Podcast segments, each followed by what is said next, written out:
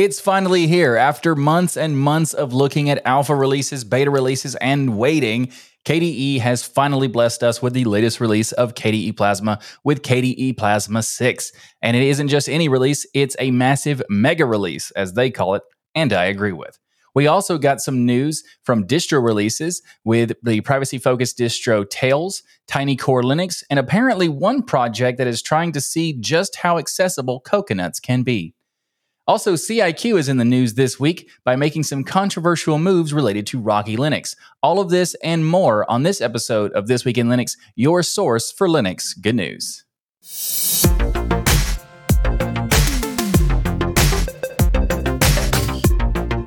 This episode of Twila is sponsored by Kasm. More on them later.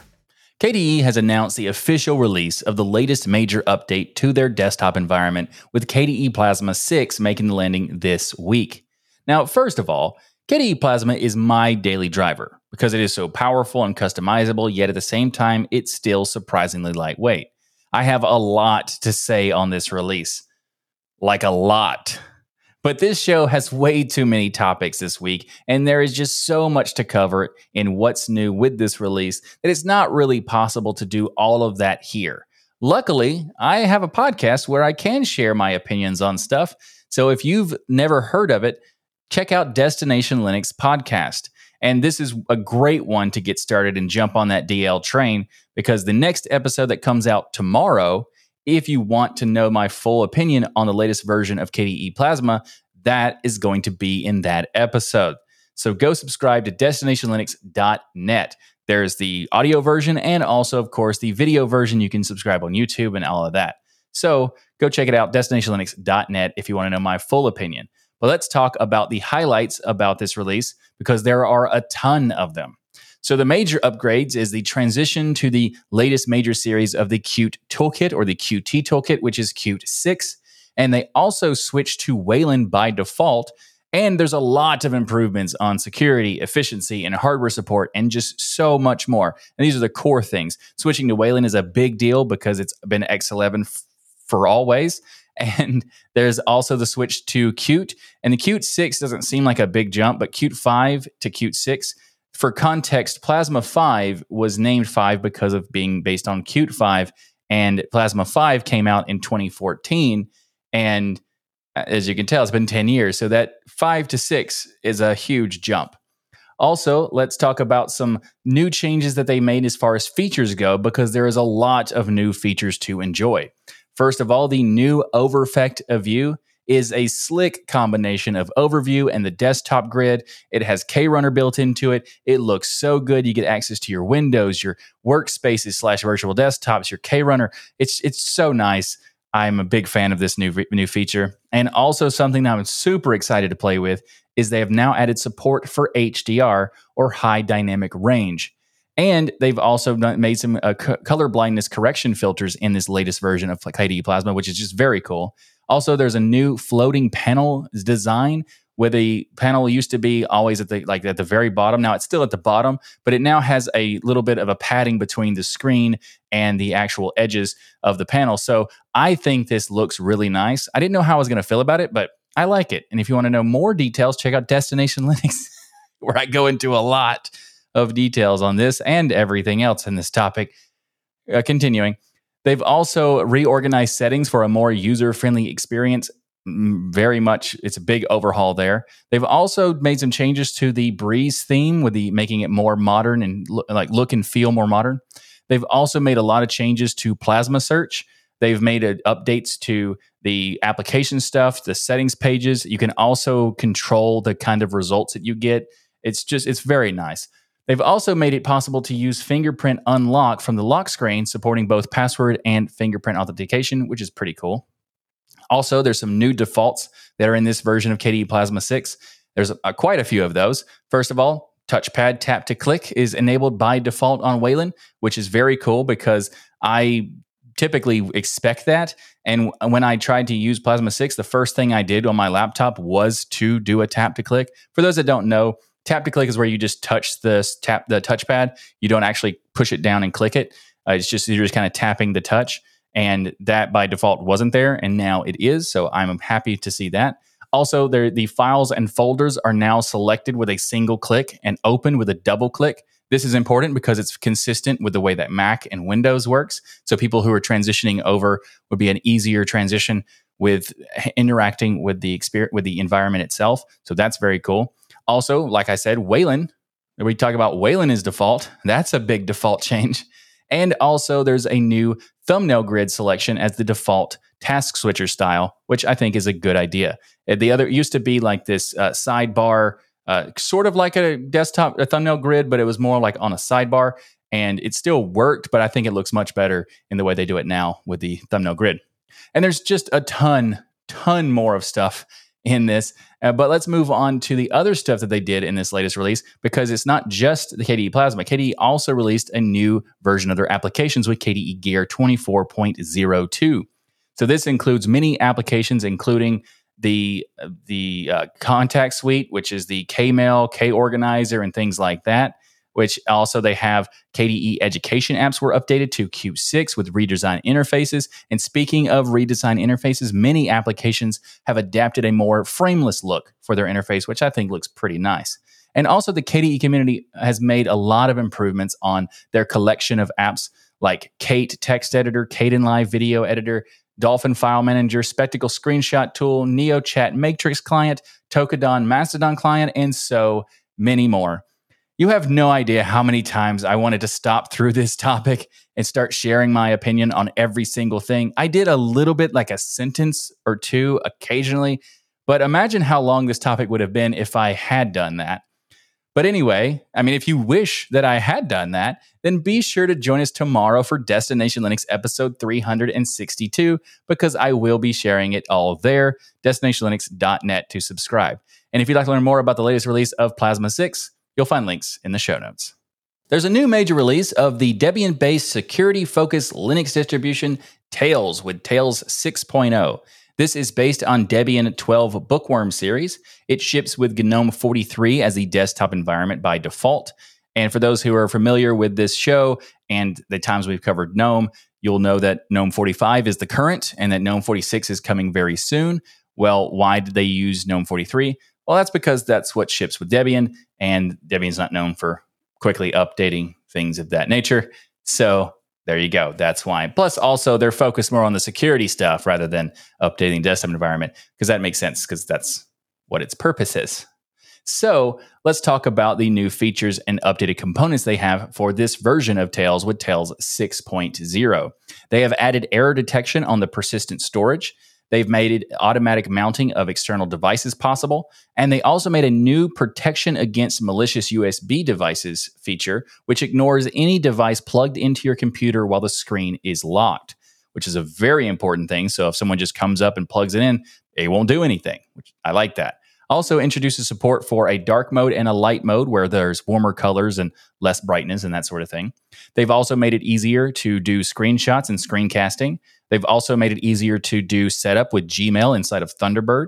And also, persistent storage patch phase now support generating in five new languages, which are Catalan, German, Italian, Portuguese, and Spanish.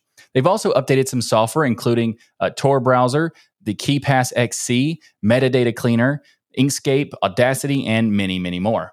Now, it is worth noting that if you are going to be using Tails from this and you already currently have Tails, you will need to do a probably do a manual upgrade because automatic upgrades are only available for Tails 6.0 RC1 to 6.0. So if you're using a release candidate, then you can do an upgrade. But if you're using a previous version, you will need to do a manual upgrade instead. So just keep that in mind. If you'd like to learn more about the latest release of Tails with Tails 6.0, you'll find links in the show notes. CIQ has recently announced some controversial plans for their services around Rocky Linux that brings into question their messaging and their commitment to open source. CIQ is a services partner of Rocky Linux that was founded in 2020 and is owned by Greg Kurtzer. Greg Kurtzer is also the founder and owner of the Rocky Enterprise Software Foundation, or RESF, which develops Rocky Linux. Now, Rocky Linux has cultivated a reputation of championing open source with shots at Red Hat for decisions that they have made over the years. And however, the news this week from CIQ, the sponsor behind Rocky Linux, throws up some red flags, and people are criticizing them for creating services that seem to be a clone of what they were so adamantly against Red Hat doing. Now, for those who are not in the loop, on December 8, 2020, Red Hat announced that they would discontinue development of CentOS, which had been a production ready downstream version of RHEL for many years. Red Hat switched to making CentOS Stream as a newer upstream development variant. This decision was not popular. And if you would like a video where I break down the full story of the CentOS saga, then let me know in the comments. But for now, let's just say that a significant portion of the community was not happy with this decision. Various discussions started with potentially making more forks of Red Hat Enterprise Linux because at the time, Red Hat didn't uh, offer a path forward other than switching to RHEL, resulting in the company uh, Cloud Linux starting up a fork called Alma Linux and a company, CIQ, starting up the fork called Rocky Linux. Both of these shared a similar goal, providing an alternative for those who wanted to continue using something like CentOS Linux. Though it is worth noting that uh, Red Hat later on did provide a path forward for some people with RHEL itself, but this came much later. So now that you're caught up, CIQ has recently announced a new support program for Rocky Linux, offering subscription based long term support. In the CIQ announcement blog post, it states LTS support for each image lasts for 18 months after the release is retired from the open source Rocky Linux project. This makes a CIQ LTS for Rocky Linux subscription ideal for organizations who want to remain on their version of Rocky Linux, even when it is no longer supported by the public project. However, there has been some criticism regarding CIQ's new support program. Critics argue that CIQ's LTS program deviates from the initial vision of Rocky Linux, as it is not strictly a one to one build of RHEL sources and will not be published freely to the public, nor to the Rocky Linux users, nor to the other members of the Open ELA and their users. Plus, the source and binaries provided under CIQ's LTS program will be paywalled, raising questions about CIQ's commitment to the open source ethos. Gordon Messmer, C- senior CRE at Google, recently published a Medium article about this, saying that CIQ has argued from their very beginning that Red Hat's LTS update channels are not truly open source because they are not published to the public. And Gordon also points out that at the same time, CIQ's own LTS update channels will not be published to the public and available only to paying customers. This announcement for a new subscription based support model brings up some very interesting questions related to Rocky Linux and CIQ. First, what is the relationship between Rocky Linux and CIQ? Now, CIQ is a for profit company that acts as a service partner of Rocky Linux. CIQ's About page states that CIQ funded and played a key role in establishing Rocky Linux on the rockylinux.org website, they describe the project as saying that Rocky Linux is an open source enterprise operating system designed to be 100% bug for bug compatible with Red Hat Enterprise Linux. And on the About page of rockylinux.org, it states that the Rocky Linux project is hosted by the Rocky Enterprise Software Foundation, or RESF. Now let's dig into this a bit. What does it mean to be hosted by the RESF? So the RESF is a for-profit company established as a public benefits corporation in Delaware that acts as a legal entity for the Rocky Linux project. The RESF is credited as being the developers of Rocky Linux on Wikipedia, and in addition to development, the RESF holds the trademark and branding rights for the Rocky Linux project. On the surface, CIQ does not act as the controlling interest in Rocky Linux, but rather as a third party services provider but the more deeper you go, the connections become a bit more muddy because people would say that CIQ doing this is not necessarily a problem because it's not Rocky Linux doing it, but there's some deep connections here. The RESF has a board of directors that are governed by a set of bylaws. There are 12 people listed on the board of the RESF About page. Of these 12 people, four of them are listed as independent, which is kind of complicated and I don't fully understand what it means other than not having involvement on a day to day basis. So they might come into play, but they also might not. So let's address the other eight members who are listed as members. Of these eight members, four of them work for CIQ. Two of the three executive board members work for CIQ, and the individual, individual who is both the president and chair of the RESF is Greg Kurtzer. That name might sound familiar because at the beginning of this topic, I mentioned that he is the owner of CIQ, and he is also the owner of the RESF. Remember when I mentioned that the RESF is a company? Well, it's a for profit public benefits corporation that Greg is the owner of. This means that the owner of CIQ is also the owner of RESF and the president and the chair of the RESF. So, to answer the question, what is the relationship between Rocky Linux and CIQ? well, they are technically not the same, but they also, well, they're pretty much the same. How does this relationship affect Rocky Linux? Gordon Messmer points out on his Medium post that CIQ representatives insist that the Rocky Enterprise Software Foundation is entirely independent. Gordon also states that Rocky Linux maintainers have mentioned in the past that the project was independent of the foundation and it could leave the RESF if there were a significant conflict. Gordon's responses to both of these is that both claims are preposterous. And I tend to agree because if CIQ is owned by the same person who owns the RESF, and that person is also the president and the chair of the board of the RESF, how can anyone say that they're entirely independent? You could say that they're separate entities, but they're, they're not entirely independent. As for Rocky Linux, leaving the RESF, that's true. And not the entire truth, because let's say that everyone in the project wanted to leave the RESF. Well, they could leave, but they have to leave without the name Rocky Linux unless granted permission to do with it. As the Rocky Linux branding and trademark is owned by the RESF, so it will require the RESF to allow them to leave with the name. So the control is with the RESF, not the community. Now, like I said before, there are bylaws for the board of directors of the RESF, but on the frequently asked questions page of the RESF website, they answer a very interesting question. The question that they have on this list is But if Gregory Kurtzer owns the RESF, doesn't he still have control over it? You can read the full answer if you want to, but one part jumped out at me, and it says, and I quote, As the owner, Greg could retract the bylaws completely and unilaterally. This is a bit unsettling to me.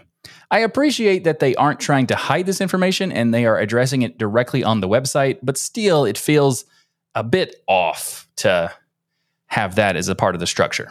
Just that's just how I feel. Is this relationship between Rocky Linux and CIQ a problem? I'm not saying that there is any direct problem from this structure.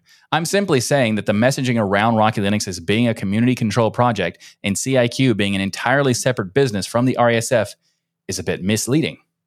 And also, I'm not saying that there's anything wrong with CIQ having these support programs. I feel that an open source project being funded by a company that makes money off of the project is not only okay, but it's also a good thing because open source projects need funding. And offering commercial services or products on top of a project to provide funding to that project is a great way to do it.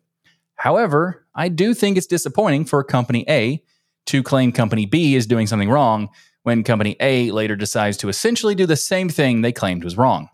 So there's not anything technically wrong with what they're doing. There's not anything legally wrong with what they're doing.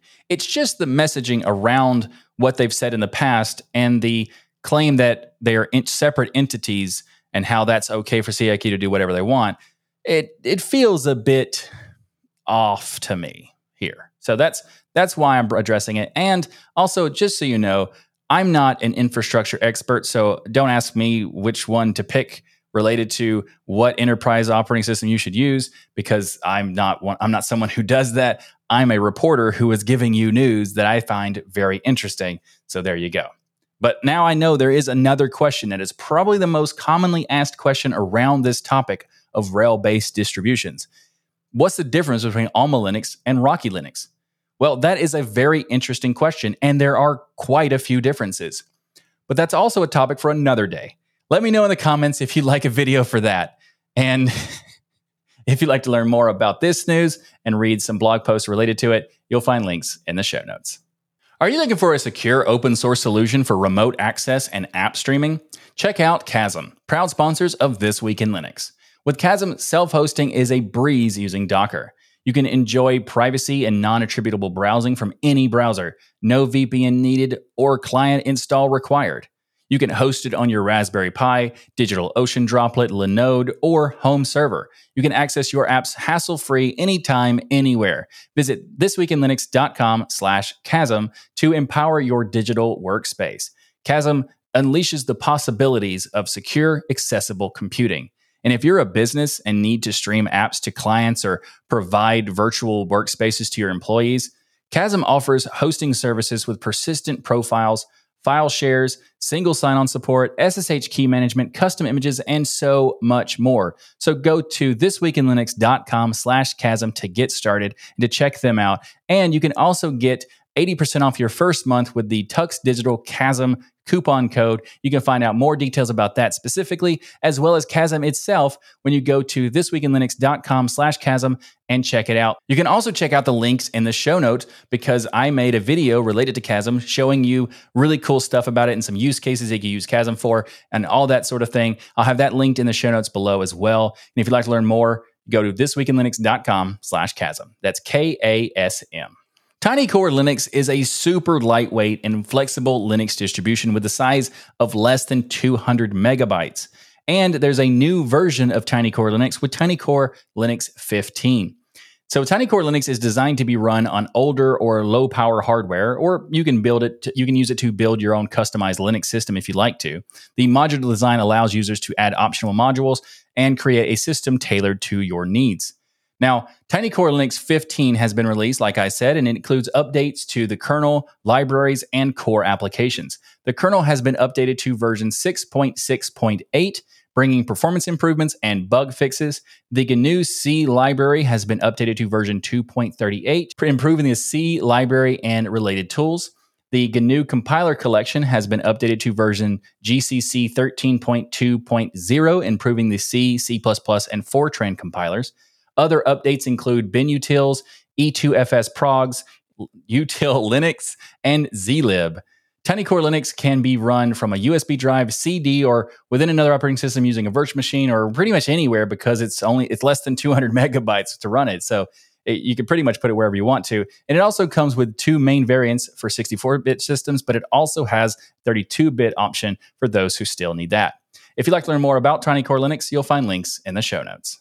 There's a new release of the Sway project with Sway 1.9, and Sway is an i3 inspired Wayland compositor. The rendering code of Sway 1.9 has been adapted to use the new WL Roots rendering API, which should result in better performance. Sway 1.9 includes support for new Wayland extensions of WL Roots 0.17, such as Content Type V1, X Wayland Shell V1, WP Fractional Scale V1, Security Context V1, and others.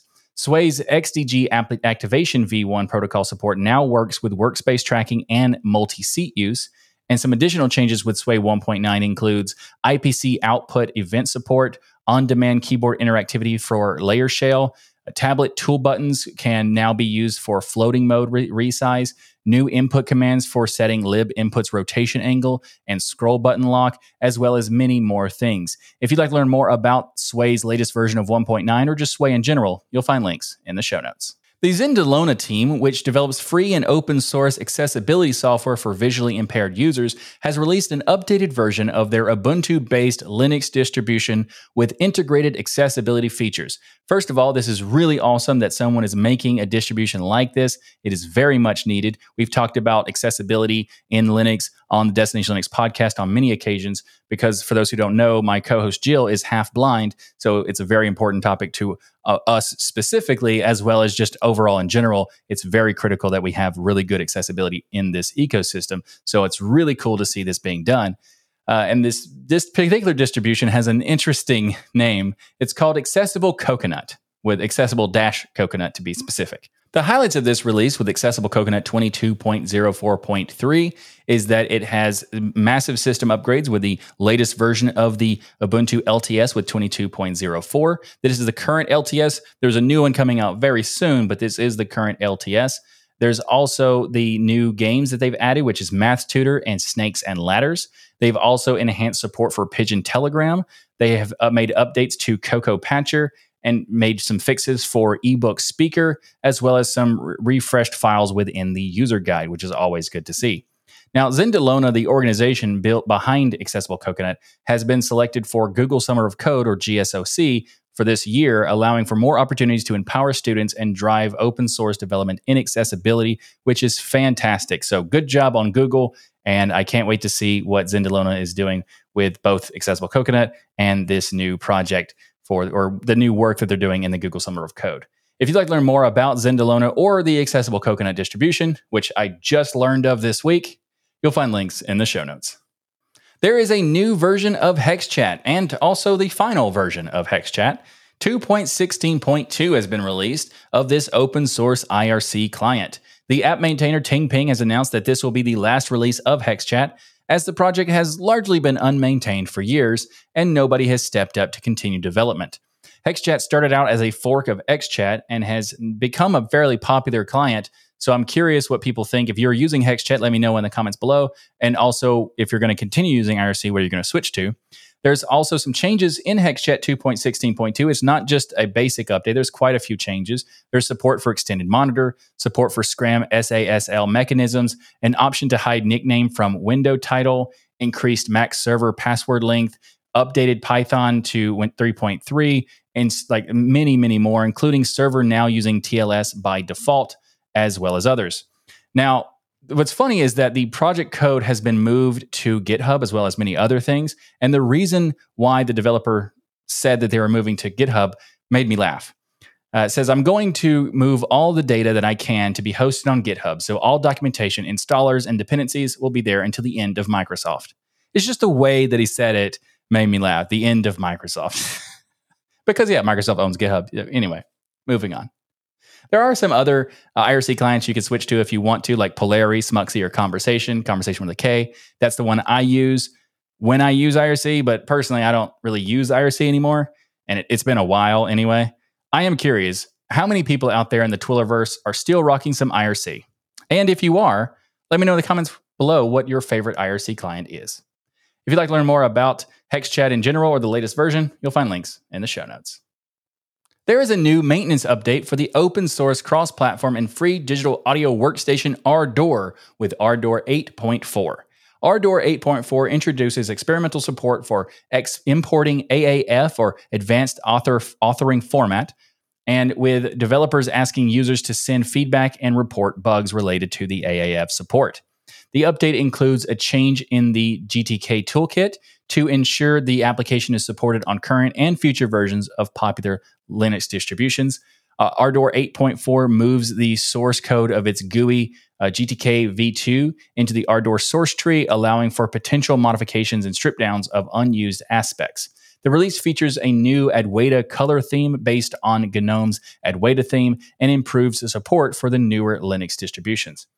Uh, Ardour 8.4 updates support for uh, several controllers, including Akai MIDI Mix, Lexicon MPX100, Yamaha SY85, Donner D- DMK25, Arturia Minilab 3, and Faderport 8.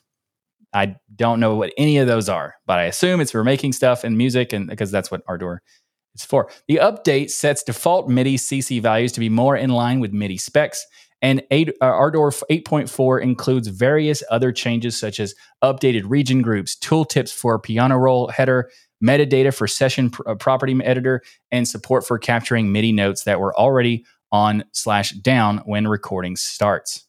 There are so many more things in this latest version of Ardour. If you'd like to learn more, you can first you could download Ardour directly from their official website, but you can also get a Flatpak version from the FlatHub. And if you'd like to learn more, you can find links in the show notes for more details on the latest release of Ardour 8.4. While we're on the topic of music with Ardour, let's talk about Giada or Giada or Giada or Giada. I'm not I'm not sure. It's an open source, minimalistic, and hardcore music production tool. That's how they describe it on their website. It's designed for DJs, live performers, and electronic musicians. So it's a loop machine, so you can build your performance in real time by layering audio, audio tracks or MIDI events driven by the main sequencer. It's also a sample player, so you can load samples from your crates and play them with a computer keyboard or a MIDI controller. It's also a song editor. You can write songs from scratch or edit existing live recordings with the powerful action editor. There's also a live recorder, so you can record sounds from the real world and MIDI events coming from external devices or other apps.